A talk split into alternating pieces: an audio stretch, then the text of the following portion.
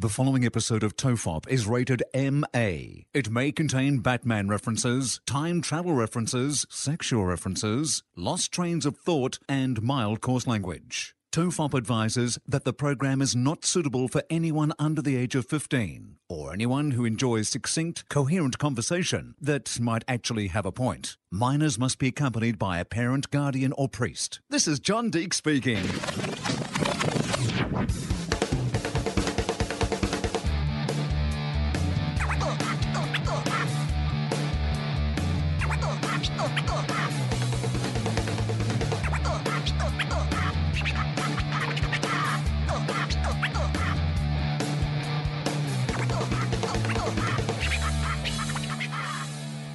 Everyone relax. This is Tofop. I'm Charlie Clausen.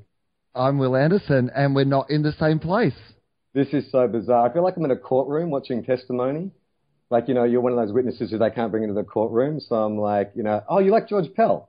You should have a oh, Bible yeah. in your hand. I can ask you questions. I, I've So- refused to come back from the Vatican for the po- for the podcast because I'm too sickly. Nowhere to hide now, Anderson.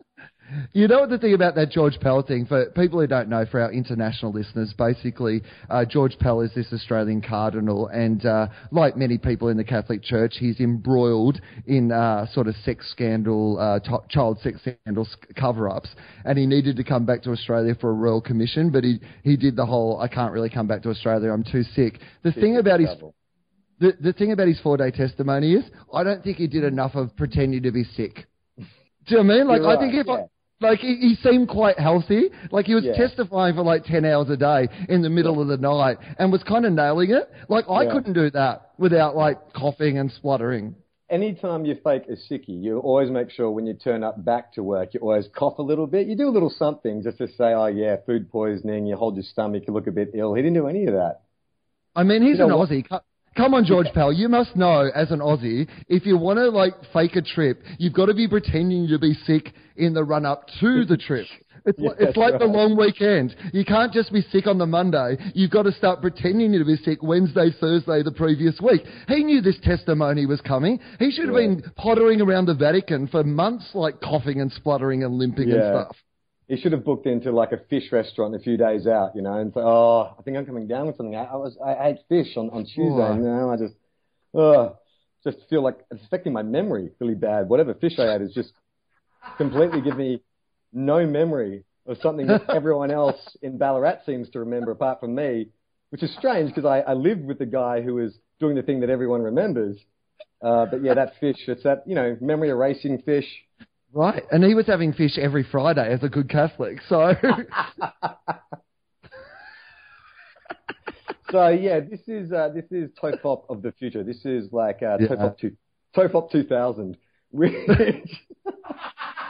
Yeah, our podcast has finally made it to the year 2000. 2000, where Wil and I can be sitting uh, in opposite uh, in, in different in different parts of the country, maybe in the future in different countries, and still have meaningless conversations.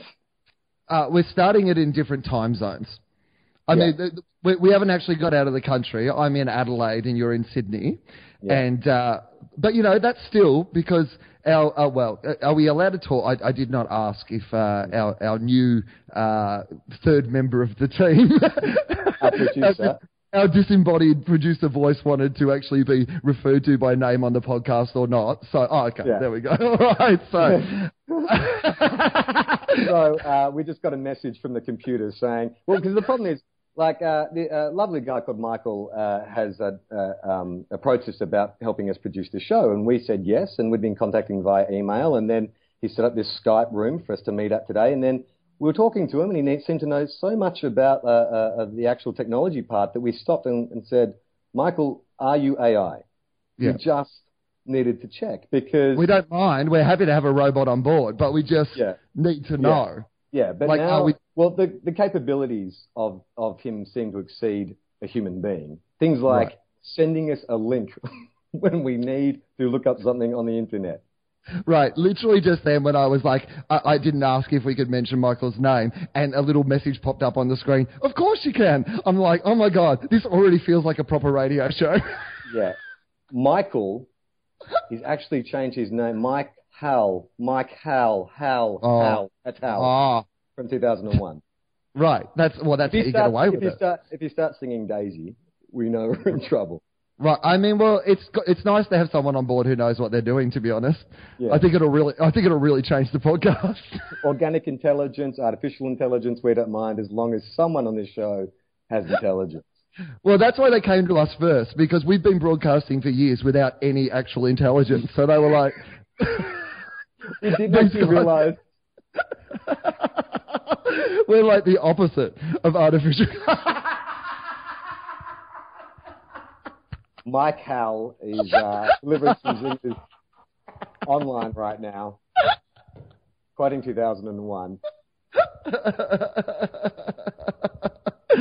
uh, yeah. So this is this is fun though. This is kind of exciting. Um, Yeah. I'm excited. It seems to be going. Um, you sent me a list of instructions on what Yes. to do, and I literally fucked every single one of them up. Okay. It's taken. It's Well, it's taken just- me. All, go. I'll lay out for people just what the instructions were, and you tell me Yeah, how you stumbled good. at each one. So basically, we had to set up a microphone that we could use in our computers. So the H6, which is the digital recorder, has an audio interface, which means you plug your mic into the H6 and then plug the H6 into your computer, and you select audio interface, and it turns a microphone on your computer, and then you go to your preferences in your computer and you select mic input from preferences, and you turn on your H6. That's it. It's like a three-step process. Right. Okay. So, how'd you go? Well, I almost nailed that bit. Like I almost nailed it, except uh, when it gave me that option of uh, like, did I go with uh, multi-track or stereo? Yeah. I was like, I was like, well, Michael's in it too, so I'm going to go with multi-track, and it Yeah. turned out that was stereo. But so, first one in, I made a small mistake. That's not a bad mistake, though. I tried multi-track too before, and then what was the next next stumbling block? okay, so the next thing uh, was that I just I, You I could tried not. to stick a banana into your hard drive. Well, Eddie Murphy, Eddie Murphy came around and he told me it was the old banana in the Hard hard drive.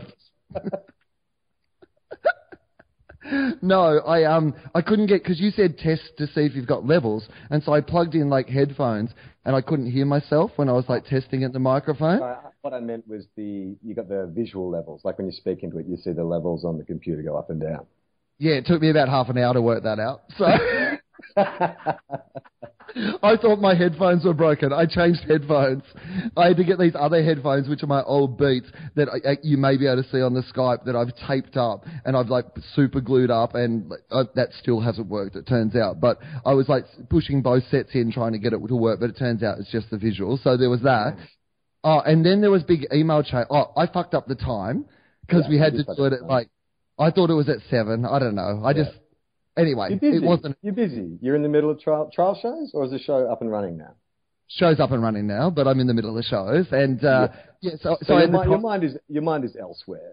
Oh, but then even when I, even when I had the time right, I had the time wrong. Because even when we all agreed it was four o'clock, it wasn't four o'clock here because it's fucking three thirty here. Oh fuck! Sorry, no, that's no, that's actually my fault because I was the one because I sent I sent Mike Hal um, an original time because I I read his email. He had a suggested time, and I completely just reversed the math and Right. said, "Oh yeah, cool. Well, can we uh, let, let's do it about eight o'clock?" And then he was like, "Well, that's two a.m. my time." Like, uh, can we? Does it have to be? Is that what you're saying? He's like, "Well, you know, I'm cool. I, ca- I can't." Yeah. yeah. Yeah. That's how we know he's, he's, not, he's not a computer because he's Oh. worried about sleep. And, and then the final thing was I was sitting here from 3.30, but I had forgot to read in the email that was sent through that I was meant to send through a message that said ready. So I was just sitting... so I was literally just sitting here for 10 minutes going, ooh, I wonder when this is going to happen. What have I done wrong? Why isn't it happening? Maybe I'll So- reread that email. Oh, ready. Basically, your your issue is you uh, don't read instructions or comprehend direction. yeah, I guess that is my issue. You mentioned IKEA it. fuck you up. Uh, I, I'm not a fan of IKEA. Are you an IKEA shopper lover? When I Yeah. when I when I moved to the US, like because I didn't want to spend too much on furniture, but I had to like uh, you know get a whole house worth of furniture. Like I went to IKEA first, thinking that would be the best place to go, but I don't know. It's just too much for me. Is it? I think I understand what you're saying. I only purchased my first IKEA this year, but I've been many times before. I I have never felt so much anxiety as I feel in an IKEA. There's something about that endless labyrinth. Like you keep turning corners, expecting, oh, it's going to open up soon, and you know we'll be out near the checkout. But no, you go from like the bedroom area, and then you turn to the kitchen area, then it's the outdoor patio area, and it just keeps going. And it, it's there is no I feel like it's the evil version of Willy Wonka's chocolate factory. Like it's, I used to say when I was a kid, that the, the only place my mum could take me, which I couldn't find a way to occupy myself or have fun was Spotlight. Like Spotlight is the most boring store on the planet for a kid. There's, no matter how hard you try, you can't make anything fun in that horrible fucking shop. IKEA Well, is like it's the, just fabric. yeah, or buttons. The, the closest you can get to fun at Spotlight is those little foam balls. But then you try and do anything with them and like, you know, they don't bounce. You can't really throw them because they're too light. That's the, the funnest thing you'll get in a spotlight, in my opinion, is the foam balls, and even they're not that fun. I mean, a sheet you could pretend to be like a ghost or a Muslim person. Or a member of the Ku Klux Klan. Oh yeah, well any of those. We're going for the four quadrant appeal with this new. Racist Uh. Yeah, but uh, yeah, but IKEA, like I mean, it is. It's a fucking maze, and it's it's like one of those things IKEA uh, where I reckon the the main problem with is is that like I saw the second Maze Runner film, and like going through an IKEA has more maze running than that fucking movie had. Like Yeah. that's that should be the third Maze Runner film. They Oh, should they do get maze. stuck in an IKEA. They get stuck in an IKEA. That would be great. there's something weird about I don't know what the timeline was, but you know you've got like your Bunnings now and your Home Depots and your uh, you know your, your IKEAs. When did department stores require a forklift to get to the checkout? Like you walk into those giant cabinets, it's like the end scene of Raiders of the Lost Ark, just these enormous shelves. It's like wow. I mean, what happened? We were we were once hunter gatherers, and now we store shit we don't need in fucking gigantic sheds. Right, it's crazy, isn't it? Anytime you go to any of those places, you just the vast size of them, and the fact that they give you a trolley, where you're like, nothing fits in this trolley, unless I'm unless I'm just here to get nails and blue tack. I do not need this fucking trolley. It's going to be something that I have to rest a ladder and a lawnmower on later. What do you think is going to happen? You know, there's this sort of discussion at the moment about the oversupply we have in terms of retail and stuff. And people talking about the advent of 3D printing and, you know, it will get to a stage where rather than producing stuff en masse and, you know, uh, having select people buy stuff and then having all this wastage left over, that you will just, you know, you want your jeans, your shirt, you order it online and that is made at a factory like on the spot and you pick it up the next day or delivered to your door. Do you think I that is like- a, I a like it. reality? Yeah, I like it. I'm into it. I reckon that's a good, uh, you know, hopefully if we can do it in a, in a way that, because I mean, flying shit all over the world and shipping shit all over the world is the worst thing possible for the world. You know, this idea that we've got used to the idea that we're going to have apples at every stage of the year and they're going to be great, or that you can get an avocado at any stage of the year or whatever. You know, that you're going to drink water from fucking Fiji because it came out of a creek. But they have to, you know, they have to either bring it here on a boat or like fly it here. Yeah. And that shit is destroying the planet. So if you could just like print that water at home,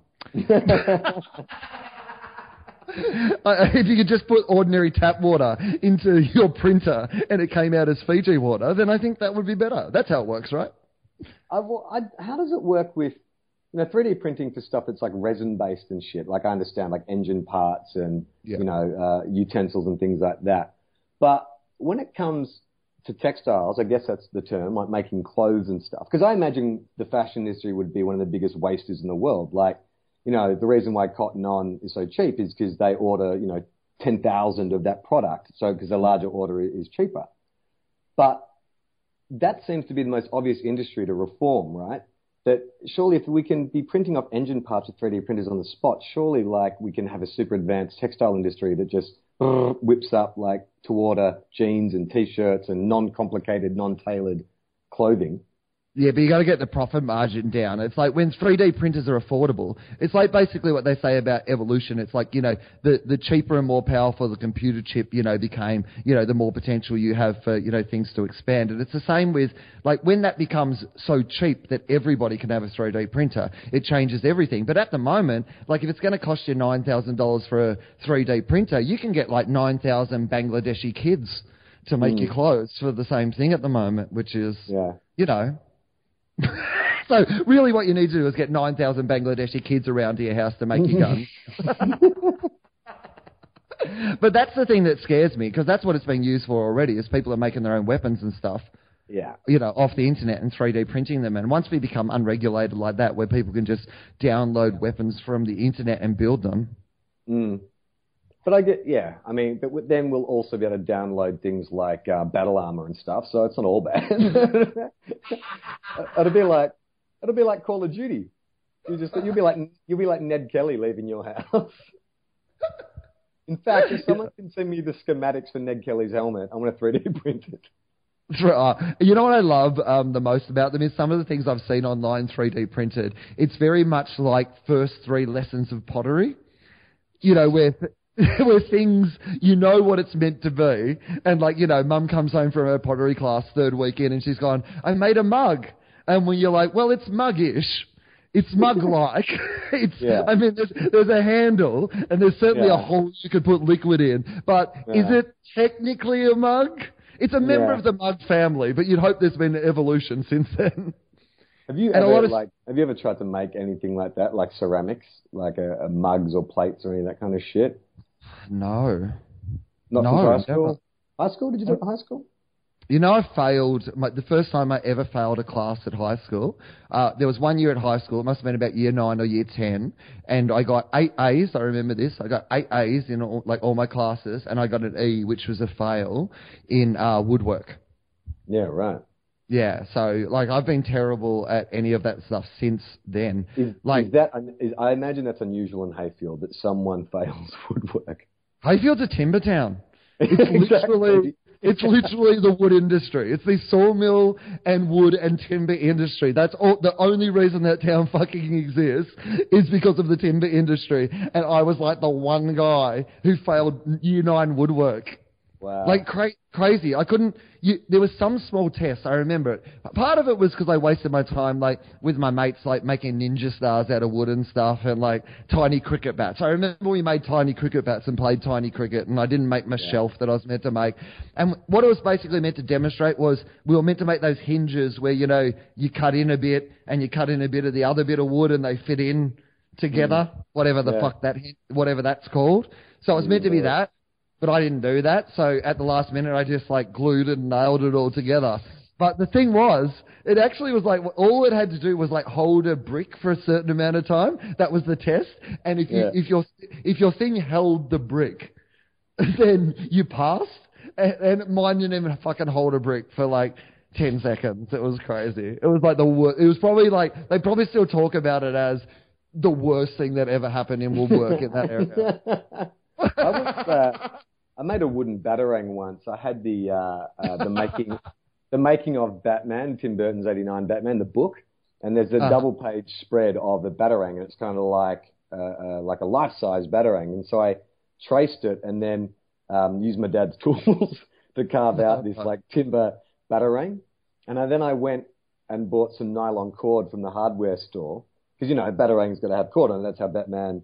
By the way, I was 25 when I did this. pretty much the same age as Bruce Wayne was when he tried to Yeah. become Batman. So, I mean, you didn't have the same budget. No, no. But I remember I, I, I saw, I, you know, got it and I painted it black and stuff and um, tied the n- n- n- nylon cord. And I don't know what my plan was, but I climbed onto the garage and the neighbors had this like power line between um, our houses. And I was like, all right, maybe I'll just swing the batarang around the power line and then I just jump off the roof and I swing to the neighbor's yard. And then, you know how when Batman lands, before the advent of the grappling hook, Batman Hang on. just Uh, uh, Wait, wait. I- you know, you know how Batman does that little shuffle to unhook the batarang, like the way Indiana Jones just does that little shuffle to get his whip down. The same kind of thing. Does not does not work, by the way. Like What? every film you see where a guy throws a rope around something, then does a little flick of his wrist, and the rope unties itself. That's not possible. Not possible? So Through your the scientific experiments, you've discovered that is impossible. yeah, so I threw the batarang around the power line. Okay. Uh, got to the edge, just checked the tension, felt like, oh yeah, here we go. Jumped, didn't swing surprisingly, fell straight down. Thank God the nylon rope actually snapped. It didn't. If it hadn't snapped, I probably would have pulled the power line down and blacked out half the neighbourhood. But because but also a power line. It's a Yeah. fucking power line, dude. Like, no. this city needs defending, Wil. I can't be worried about public utilities. So, Uh, how thick was the nylon? Uh, not that thick. It was like the same as you'd get on like a, a curtain pulley or something like that. And you thought that would hold you? No, what I thought I would do, what I thought would there be enough tension in it that I could jump out and at least pull myself over the fence and land on the other side. I didn't think I was going to swing. I thought I was going to kind of like, uh, like rappel, rappel down. Um, but after it snapped, I was like, oh fuck, because I looked up and the batarang was still, like the evidence was there. The batarang was still hooked around the power line.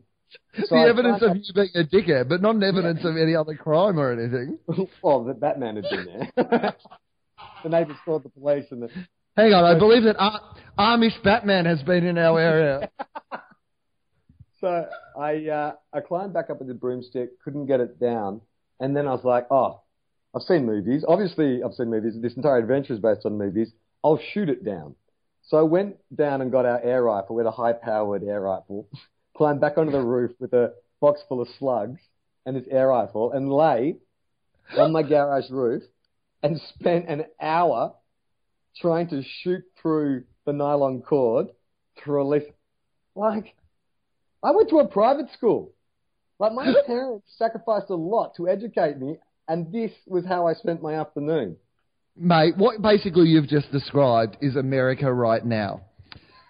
they've, they've basically thought that they had a great plan. It turned out they had a shitty bit of nylon around an electricity pole, and they fell down, and now they're trying to shoot their way out of the situation. It's you just tried to shoot it down. That's crazy. You're Batman, uh-huh. mate. Bat- Batman doesn't use guns. What are you doing? It's against the Batman, ethos. no, Batman uses guns. He just doesn't use guns to kill. If Batman, Oh, that's okay. No, that's a good point. if, if Batman had awkwardly tangled a batarang Yeah.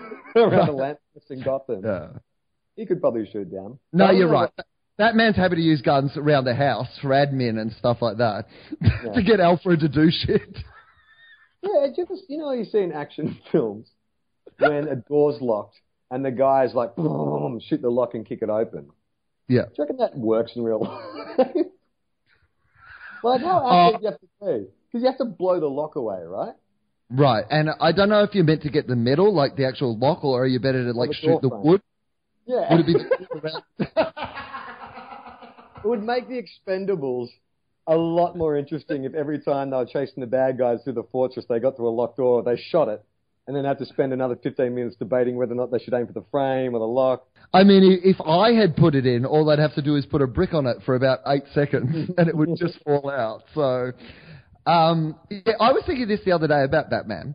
Um, I, I, I came home from my show the other night, and I had some stuff to do, and I was like, ordinarily when I come home from the show, I just straight away get out of my show clothes and I get into like relaxed clothes. But this day, I kept my show clothes on, still had my shoes on and stuff, and I just got a lot done still because I kind of felt like I was a bit more like I'm- not I'm in relaxed about. mode. Yeah, I'm still yeah. in work mode. Yeah. And do you reckon Batman ever kept the suit on like at home just to get his fucking admin done or whatever? Like just to keep Right. Yeah. Like he just a few things to do around the house and he's like, I'll just keep the suit on for a couple of hours. Or if he was just gardening or whatever, cleaning out the gutters, like it'd be handy just to keep it on as protective rather than putting gloves on and shit, right? I seem to remember in one of the comic books, uh, Alfred having a rule about no costumes in the house. Like there was, Right. a, I can't remember what, what series it was, but Bruce arrives home tired with the cowl off. Right. And it's like, Master Wayne, remember we have rules about costumes in the house. yeah. So I don't know. I don't know. Maybe stuff around the Batcave. Maybe he washes the Batmobile.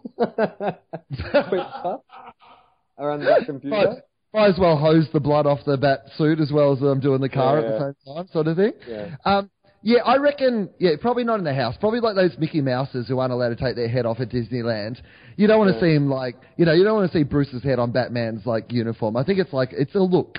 It's for the Batcave and outside. Do you remember there's a scene in Batman Returns which always makes me laugh.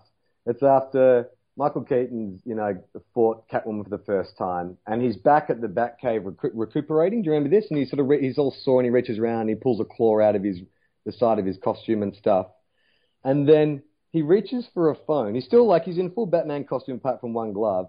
Pulls the claw out of his side, then reaches for an old style rotary phone, holds it up to the cow, and says, Alfred, uh, can you bring me some, like, you know, uh, disinfectant? And then hangs up and looks the claw and goes, like, meow. And I'm like, wait a minute.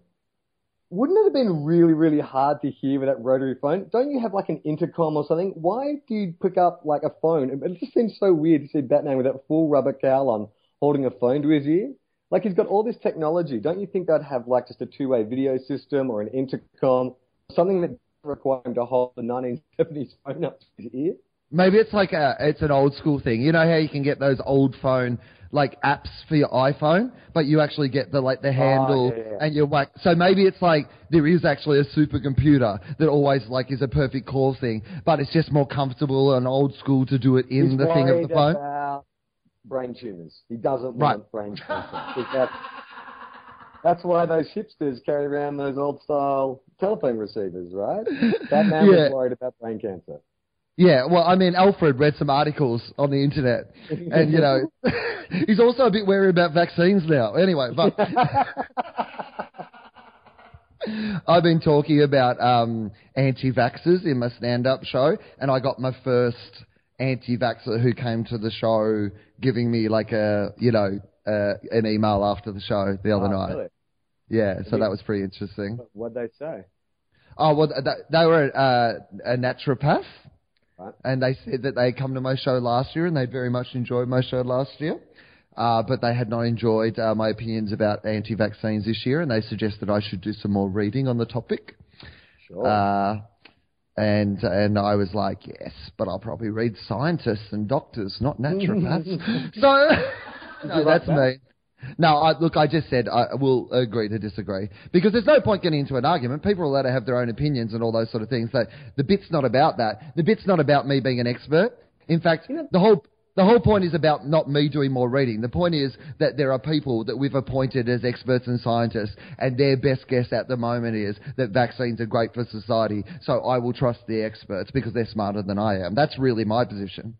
But don't you think the absurd thing is that it wasn't like she went to see a, a doctor's conference and heard a doctor speak about vaccines and then thought, well, I need to. She went to see a comedian, a comedian who, in the same breath, will talk about, you know, Batman and obscure AFL players is also going to be. Why? Why correct him? Oh, literally, as a general rule, trust my opinion on nothing. yeah. I am not a doctor, and I am happy to say it on the public record. I'm not a doctor, I'm not a scientist, and I'm not an expert in anything. These are just my fucking stupid opinions. Uh, you know that. It's, but yeah, but it is one of those things. Well, that's the problem, though. I had Greg Behrendt on the po- on uh, on Tofop or uh, Fofop or Wilosophy. I can't remember which of the two we had the conversation, but he talked about because Jenny McCarthy is a friend of Yeah, hers, yeah. and you know, and you know she's a famous anti-vaxxer. Anti-vaxxer. Yeah, she was the the first prominent one to make the link between autism and vaccines, right? Right, and she was uh, like an ex-Playboy model and stuff like that. And Greg made the point on the podcast. Cousin he of Melissa McCarthy, I believe. is that right? I, think did not know that. Yeah. Yeah. Yeah, okay. Tofop fact. I, Michael, if you could Google are Melissa McCarthy and Jenny McCarthy related, that would be really great, and we could work that out. Um, yeah, but um, it, so, so she was a Playboy model, and sh her big thing was like that she is anti-vaccines.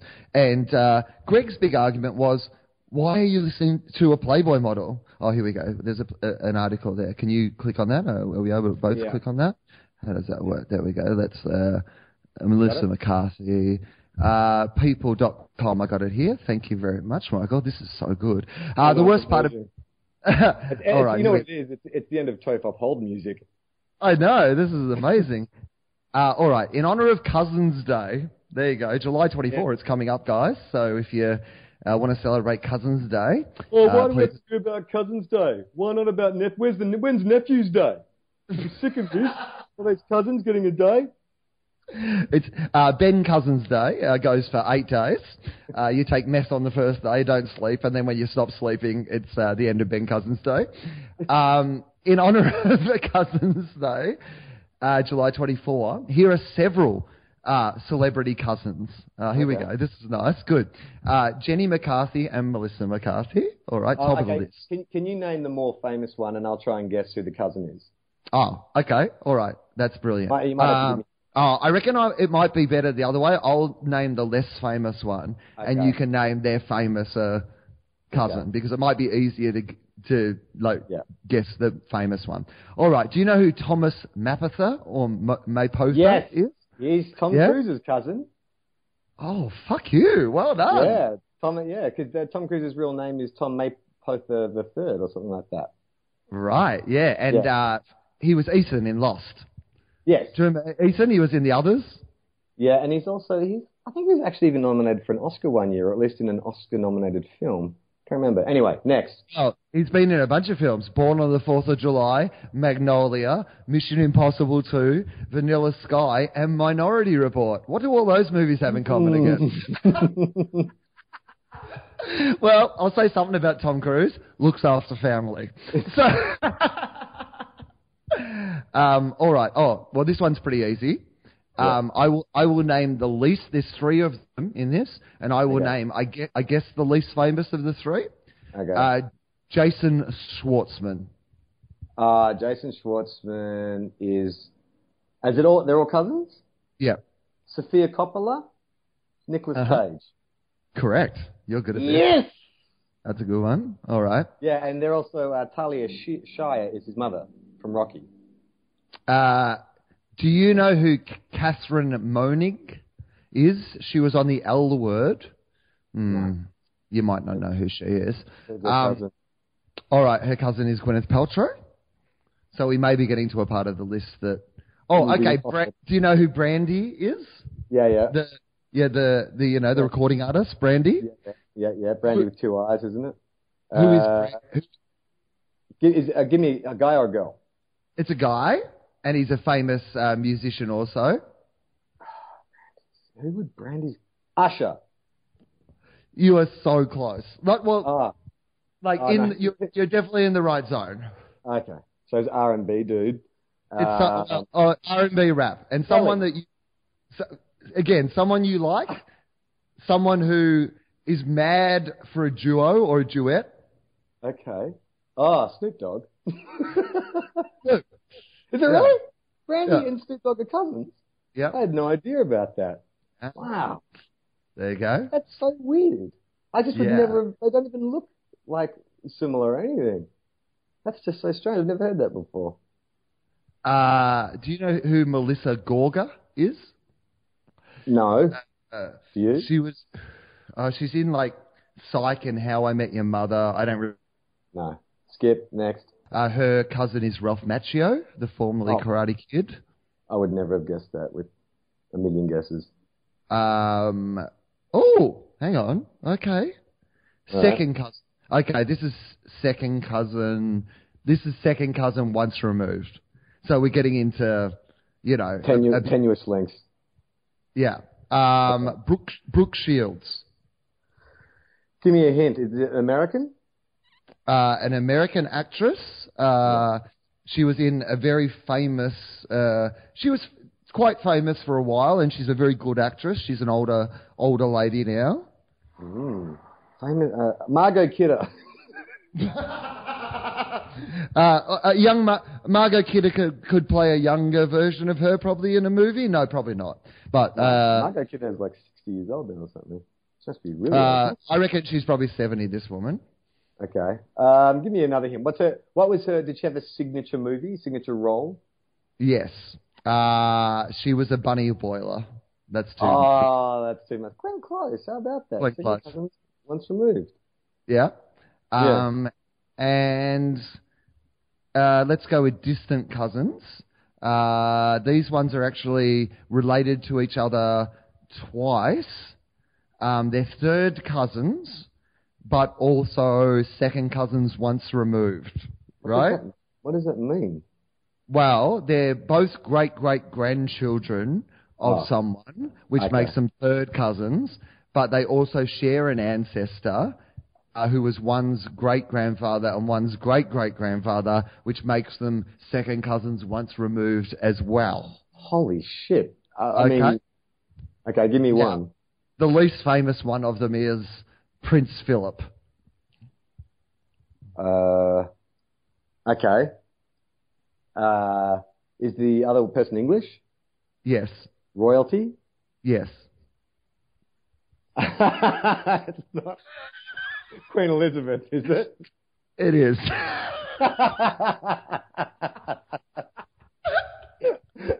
nice one. Nice one. yeah, there you go. All right. Greg Behrendt saying about Jenny McCarthy. Ah, he, what he was saying was why are, the bigger question is why are people listening to a Playboy model rather than to you know all the scientists and experts in the topic? The the, the issue is not whether you're listening to me or not. Um, go on, all I'm saying is listen to the experts, listen to the scientists. The same with climate change. I'm not saying I know. I'm just saying that the people who are meant to know, who we trust to know, say this. So shouldn't we, like we do in all other areas of society, trust these people on this until we have better information? Mm, no, we shouldn't. Shut up. I know what I want. I've got a feeling about it. Uh, yeah, I, I've been doing all this. Um, I've been reading all these books about uh, there's sort of scientific analysis of paranormal phenomena, and it, the books are a lot of them are investigations not of the paranormal phenomena, but why people believe paranormal phenomena. And it is, Okay, yep. it is, it's very interesting, like from a psychological point of view, that someone's feeling on something, like a sense, is more powerful than evidence. You know what I mean? It's that thing where someone talks about a presence in the room, like I felt a presence in the room, even though, you know, the room is empty and there's no uh, scientific data at this stage to say that, you know, energy can reform into other, or there's cross dimension, anything like that, any of the paranormal or science, science fiction explanations. But people still choose to believe that, have an understanding, an implicit understanding of, you know, that world that is yet to be explained. And that is virtually unshakable.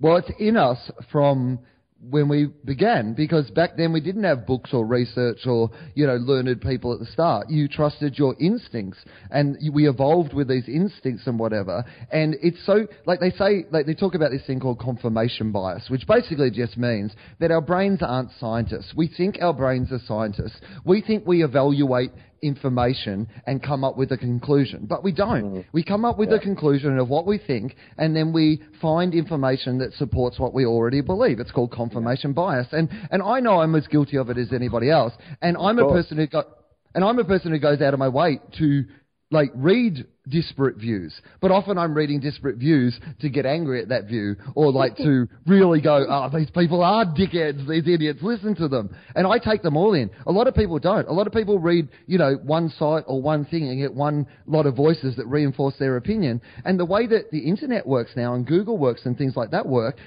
your your Google searches are tailored towards your Yes. interests and what you Yeah. like. So eventually, all the information you see, if you're reading a lot about, you know, anti-vaccines and, you know, you want articles and news stories that will, like, add to your position, you will find them because they're out there now. And the more you find them, the more you'll find them. Yeah, of course. I mean, it's it's there is not just a, a- a confirmation bias, but there is an inability to uh, believe that, like the the way the brains work, we all interpret information in different ways. Like the way that you know some people, you know, we all there, there's scientific explanations for how light hits our eyes and our brains unscramble that to create things, but there is uh, a difference in way people perceive things, and that's why when people come out and say make a conclusive statement of, well, this is the way it is, you know, without any scientific backing, it's like, well, I don't know that you're not mentally ill. You know what I mean? If you're telling me, like, I don't, I don't. It's, it's the same thing as when now when I see like a, a child misbehaving, I used to get so annoyed, but now I'm like, I don't actually know. Maybe that child has uh, is on the spectrum, or and uh, has a learning difficulty, or whatever. Like, you know, maybe that child took a vaccine when it was young, and now it's on the spectrum. No. No, I don't believe that. But, To- but is- your number one anti-vax. but like, there, I, you have to take a second to go. Well, you know, the way that per, the, the way that person is experiencing the world and the way they're reacting to it could be through a completely different prism, and there could be a thousand factors that you know speak to that. So I can't just take someone's word for it. You know what I mean? I need more empirical data. I need like lots of information, but there's so many people. Like the the, the rise of Donald Trump is based on that vibe because none of his policies hold water. Like anytime he's like uh, fact checked on anything, he, he comes up like that he's been lying or has been flip flopping. But that's not what people are responding to. People are responding to the statement of Donald Trump, which is "fuck you." You've been pushing us around for too long. We're just going to say this. Like he's he's now almost bulletproof because he's definitely critic proof. The more Well, that the media tries to take him down, He's the thing they created because, like, everyone's like, well, he lies about everything. Yeah, but you know what? He's not the first guy who lied. And you've all created an environment over the last, you know, 20 years where it's so fucking poisonous that everyone believes that everyone's corrupt and that everybody lies. And so this super liar can come out and just fucking say anything and he's bulletproof. Like a man who said himself that he could shoot someone in the street and it wouldn't hurt him in the polls. And I think he was underselling it. He could shoot a bunch of people in the street. He made them raise their hand in a Nazi salute at his fucking meeting. Like those images went round the world and he's still winning primaries. Like he's still winning. It's Yeah. crazy. Some men just want to watch the world burn. And once you Mhm. beat the system, like once you're outside the system, that broken system, I can see what the appeal is to people. It's Yeah. and it is and it is hilarious because he makes a mockery. Basically, what he's doing is he's showing that all these things that people don't trust, this broken, Yeah. horrible system, is just that. It's a raw. It's a, I mean, occasionally in the past, a candidate would come along, normally for like a smaller election for council or something, and be from the, you know, I just want to drink beer and eat donuts party or whatever. And they will get Right. a bunch of votes and it's more of a protest statement. But now I think that level of dissatisfaction and anger has got to the point where the biggest clown of all is garnering all those votes. Like you've seen that episode of Black Mirror, Waldo, the, the one about the animated candidate. Like I literally watched that on Sunday and was like, Charlie Brooker predicted the future. First the Right. David Cameron thing with the pig fucking. Now Yeah. the rise of Donald Trump. Like, it's insane. For anyone who hasn't seen the episode, it's basically it's about uh, uh, an animated character who's kind of like a talk show host, uh, and it's this comedian who does this animated character. And why people love him is because he speaks his mind. And so he gets put on this track where he starts questioning politicians, and because he's abusing them and being obnoxious and stuff, he starts garnering all the votes. But he's there is no ideal. He's just uh, he's just someone who says something counter to the establishment in order to gain popularity. You, I watched on YouTube. I put a link to it on my on my Twitter. Someone has just uh, dubbed over Donald Trump's speeches into clips from Waldo, and it is like flawless. You would not know that it hadn't been made specifically for that topic. It's insane. Well, another person did a thing that I retweeted the other day where they went through Hitchhiker's Guide to the Galaxy, and when Zaphod Beeblebrox was like president of the universe, it was all the same shit. Like it was Yeah. literally like taking these like whole things out of it, and you're like, because that's what he is. He's a TV guy running for president, and it's entertaining as fuck because he's saying what we all think, which is the system is broken, but he's Yeah. not actually offering any solutions. He's offering what everyone wants to hear, which is platitudes of just like, oh no, we'll do it better. We'll get them to do it. It's that some, can't can't someone else do it? We all want someone else to do it. But I guess uh, we shouldn't be surprised. Like, think back to when Arnie was elected to be governor. Have you ever seen? There's a documentary called How Arnold Won the West, and it's all about how it was a giant publicity machine which got him into office. In fact, whoever the incumbent governor was actually had quite sound fiscal ideas, but he was boring. And he was like, he was very dull and he didn't have any of the razzle dazzle and he wanted to talk about things like infrastructure and all that kind of shit, which bores people. Then Arnie comes in and he's got a few, I'm going to terminate my opposition. I'll be back. There's one clip where, you know, you see this, uh, the, the incumbent governor giving a speech in his little rickety old, you know, kind of rusty van on a rickety stage talking to people. And then Arnie's giant tour bus rolls in with, you know, we're not going to take it blaring from the speakers and they're handing out streamers and t-shirts. And it's like, yeah, fucking of course you're going to vote for that guy. It's fucking Arnie. Like, uh, of course. But Arnie at least had some kind of like, he was, he had, he was still entrenched in the establishment with his policies. Whether or not he was any good or not, I'm not sure. But it's like Trump has just dispensed with the policy part and just kept the showbiz part. Uh, I mean, literally, a guy who might be the president of the leaders of the free world uh, talked about the size of his dick last week in pub in public, like in a debate, like talked about the size of his dick. Can you imagine? Like Obama is the first black president. If everyone's and if anyone's been talking about the size of his dick, it should be Obama for a start. I don't want to stereotype, but, But that's secondly, a good stereotype. Be honest. No, Do- no do you- against that. Do you feel a um uh, a soft spot for Trump because you're a person who has So, do you feel a soft spot for big black dicks? Do you uh, feel a soft spot for Donald Trump um, because you both have tiny hands? People have brought that up. Uh, I think his hands are actually bigger than mine. I, uh, Oh, I've been I've been paying close attention because I think he's Uh-huh. a big guy. I think he's six two, so even his small hands would be um, would still be larger than mine. I have seen though someone did send me a link to there's a Tumblr page where it's just Photoshop where they've really shrunk his hands down. Someone thought I'd like to see that. Did you um, follow any of that story about Hitler's dick? Did you follow Uh, any of Did you? Like, and I- that was a weird thing to come up. Like, A, who cares? Like, Yeah. like A, whether his dick was like, like, whether his dick was fucking a meter and a half long and he had to walk like with a third fucking dick like Jake the Peg, or whether he had the tiniest button mushroom dick of all time. Really, that's, it does not matter. It does not explain, like, murdering six million Jews. Like, he could have an innie dick and you still Yeah. can't do that. It doesn't, it's, it was such a weird story. And then there was other the places going, no, Hitler doesn't have a, like, then there was debates about the size of Hitler's dick. I'm like, what are we doing?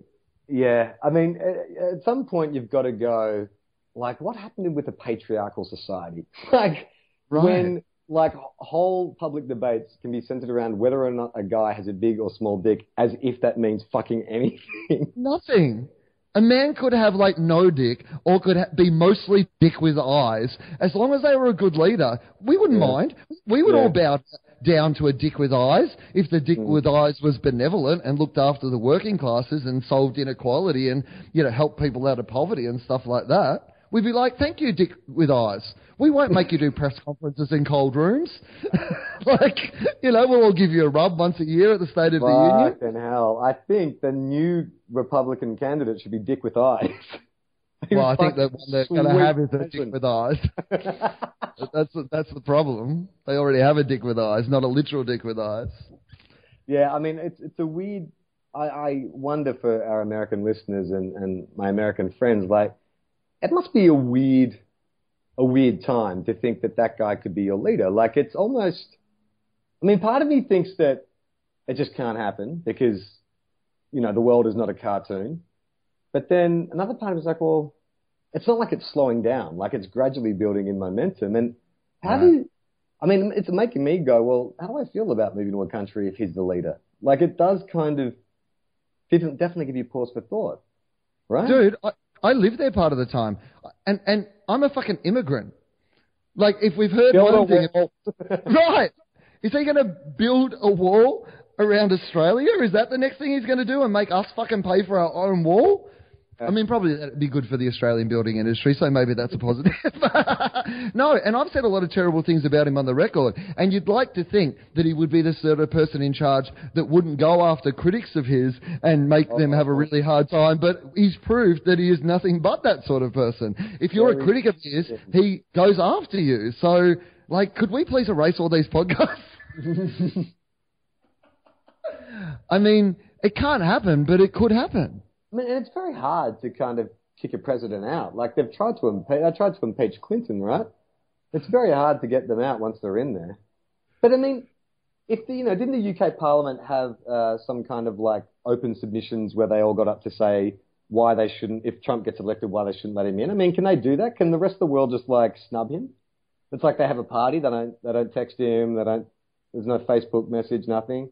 I mean, they can, but you got to like at the other end of the day, you've got to make that decision. You're like, if there's that psycho guy at your work who at some stage is going to walk in with a gun and kill everybody, uh, do, there's two approaches. You can either snub that guy and like leave him out of shit and build up the resentment, or you can maybe try to include him in the conversation a little bit so that you're the one he doesn't point the gun at. And America has the most guns. America has seven times more weapons than the next person on that fucking list. So even if they're doing crazy shit, the rest of the world has to pay them some politeness. So if you're in the defense forces, my understanding is you have to do a psych test, right? Like you have to be evaluated to see, you know, yeah. A, where you'd fit in the military, but B, you know, if you're of stable mind to be handling weapons. So yeah, I think they must psych test presidents, right? A guy who can launch nuclear weapons, they must. There must be a requirement some before the inauguration or something. No. Do you think? That's insane. The process is meant to be the psych test. Uh, like this, but it's not this, working because this guy's a psychopath, and he keeps getting votes. But the test is wrong. Right, but this, but that's the problem. The test is wrong. The system is wrong, and the fact that the Republicans, their second choice is this fucking monster Ted Cruz, who's actually probably worse than Trump actually is because he believes in the terrible things that he's saying and might actually get some of those terrible things through. I mean, this is a man who was one of the members of his own party, like said that Ted Cruz could be murdered on the floor of the fucking Congress or whatever it is, and everyone would see it, and he'd be get he'd get convicted because there, uh, there, there would be everybody would testify. everybody would testify. Like, I mean, everyone hates this fucking dude. Like, everyone hates him, and he could be president because he's the next best option. Like, they might get that situation where they get someone equally or worse terrible because Trump was just so on Front Street terrible. Oh God. So what? I mean, if you're a moderate Republican where are you now? Because if your two top two candidates are fucking psychopaths and you're a moderate Republican, because I'm sure there are, like what are Fox News saying? They they can't be behind Trump, can they? No, they're not. Uh, because of Trump, the whole Megyn Kelly thing and. Well, the only nice thing has been like Trump is Fox News' worst nightmare because he's taken all. He, they can't control him. He's the first one they can't control. He's the guy they created. There wouldn't be a Trump without Fox News, but then he out Fox News Fox News. So they've been running really hard against him. They don't want they don't want Trump. Like and that's been the only thing I've enjoyed about it is the fact that he's really been pissing off Rupert Murdoch. And you're like, oh god, it's one of those ones where you want no one to win, but yeah, yeah, yeah. whoever wins, we lose. Yeah,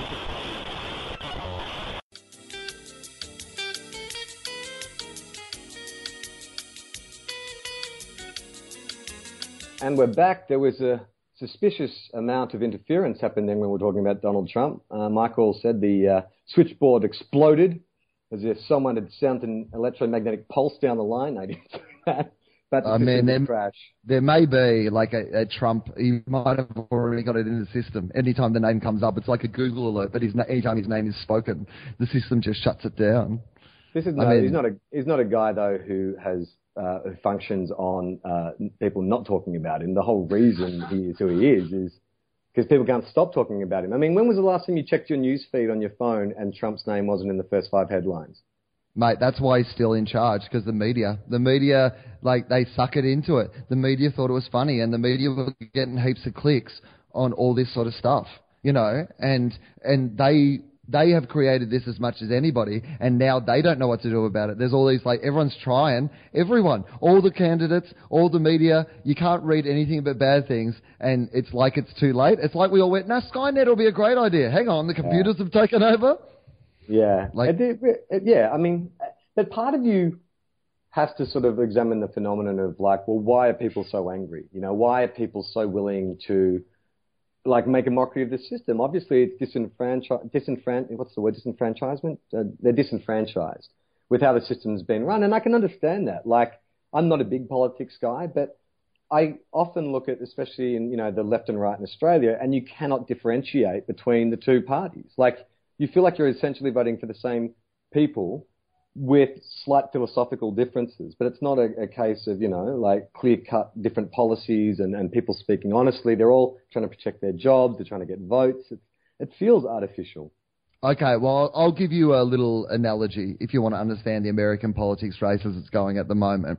Uh, what you've got is on the Republican side, you know, kind of your Kasich and your Rubio. Uh, so imagine we're in Gotham, right? America yeah. is Gotham, right? And Kasich and Rubio are politicians who are on the kind of the right side, the the the, uh, the right, the Republican side, but they're kind of they're in the system and they benefit from the system and they're protecting the system, but they're not, you know, probably criminals, right? You know, they're more your kind of you know politicians on one side, and then you've got your Hillary Clinton, who's like someone who's from the other side, but is maybe she's part of the problem, maybe the system's all broken, she's been in the system and the system hasn't been fixed, and then Bernie Sanders is Batman He's the burn man, right? He's the one who's yeah. like, no, no, we can't play by the old rules. We've got to clean up Wall Street. We've got to like, yeah. you know, I've, I've got to dress up like a, a crazy old man and we've got to go around this country shouting at people and telling yeah. them that we've got to fix it, right? And uh, Donald Trump is the joker because he just wants to watch the world burn. burn. Like that's what it is.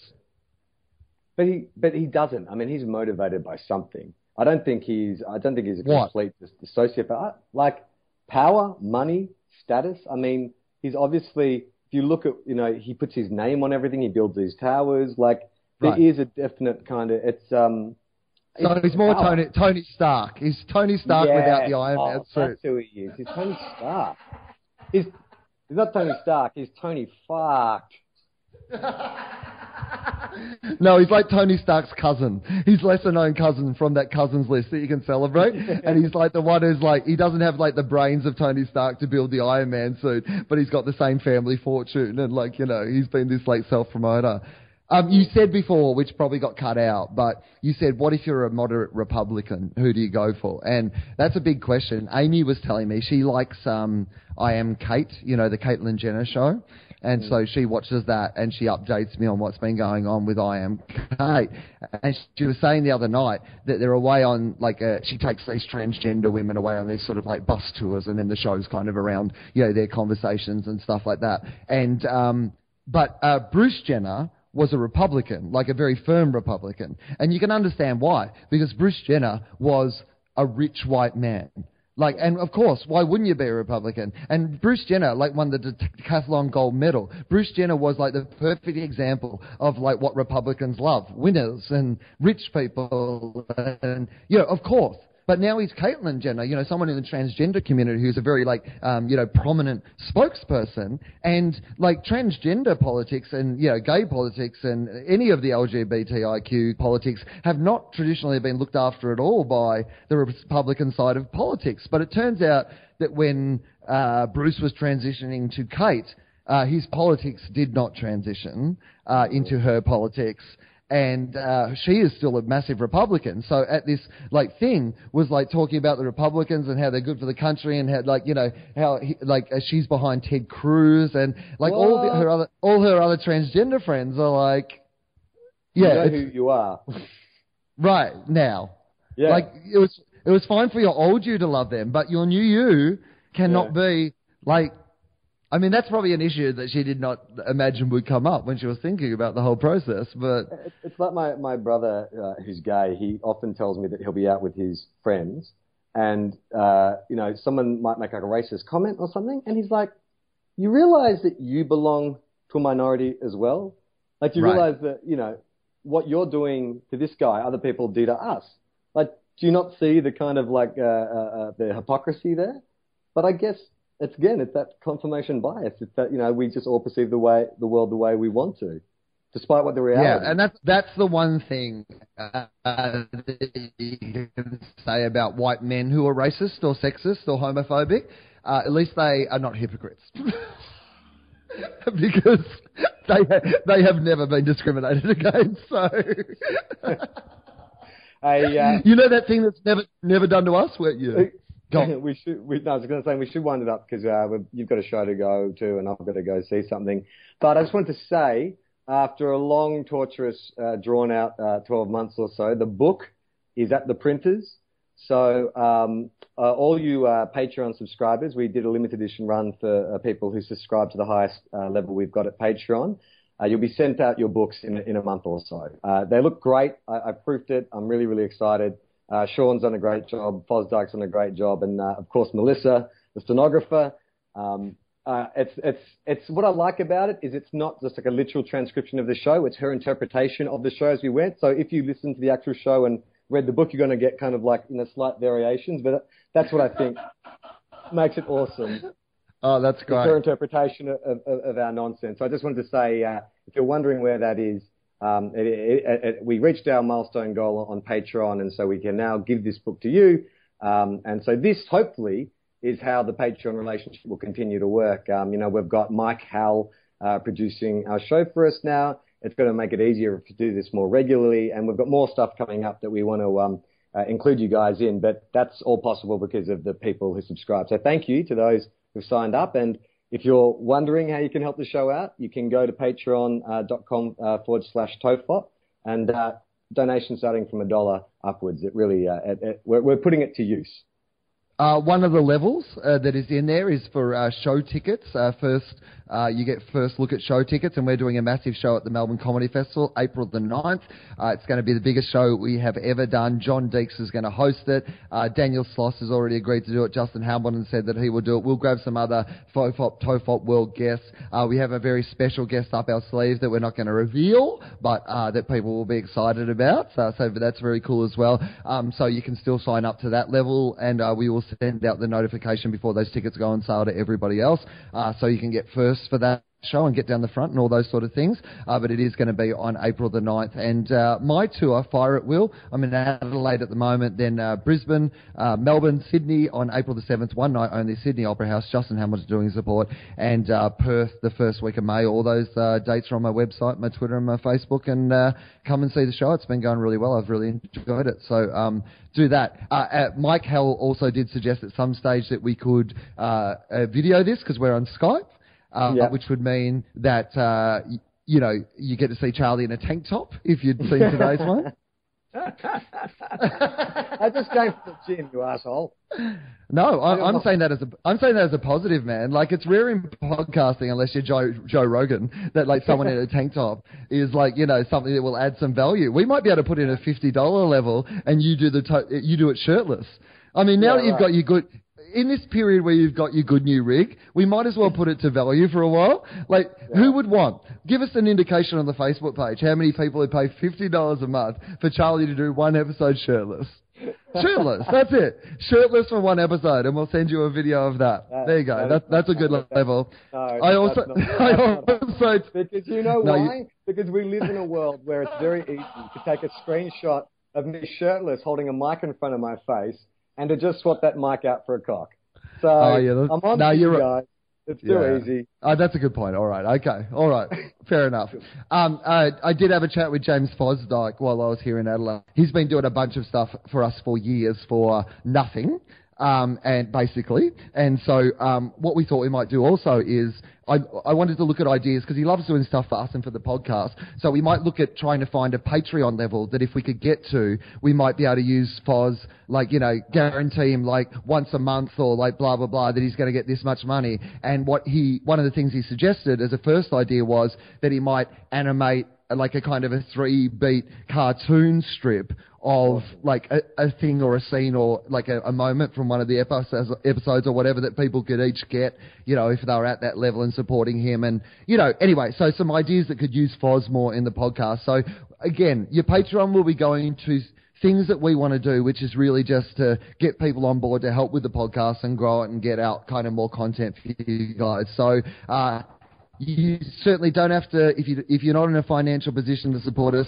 The reason we went with Patreon rather than anything else is we want people to always access the podcast for free um, and enjoy it for free. But if you want to contribute as well, it's going to be going to stuff for the podcast. I guess that's all we really want to say. And this is, I guess, one of the first examples of that. Oh, and can we plug our footy podcast? Do we have a timeline? Uh, yeah, yeah. Well, uh, I mean, uh, uh, we we have been hinting um, our new uh, footy podcast, Two Guys One Cup, an AFL podcast, will be dropping next week. Um, we're just waiting for the artwork. Everything else is in place. We've got some great music done. I don't want to spoil the surprise on that. Um, no, but, uh, but, it's, but it's but it's great. Yeah. And that's what some of the Patreon money will go into as well. It costs us a little bit of money even yeah. before you've heard the podcast, but yeah. it's worth it yes, right. I'm actually looking forward to putting that first step up so the next cohort we can talk about it. right. Absolutely. there's one thing in particular that neither of us realised about that, that, first episode um, that you messaged oh, yeah. me about later. that makes me laugh so much. But we'll we'll let the episode go up first. Uh, get the feedback on that one thing, and then we can discuss it. Uh, so, are we kind of suggesting we're going to talk? We're going to do a Talking Dead style show about our football podcast. Tofop just becomes a podcast in which we talk about what happened on our other podcast. For, for people who don't like the footy podcast, but would, would like us hearing us discuss what we did on our footy podcast. I'm Charlie Clausen. I'm Wil Anderson.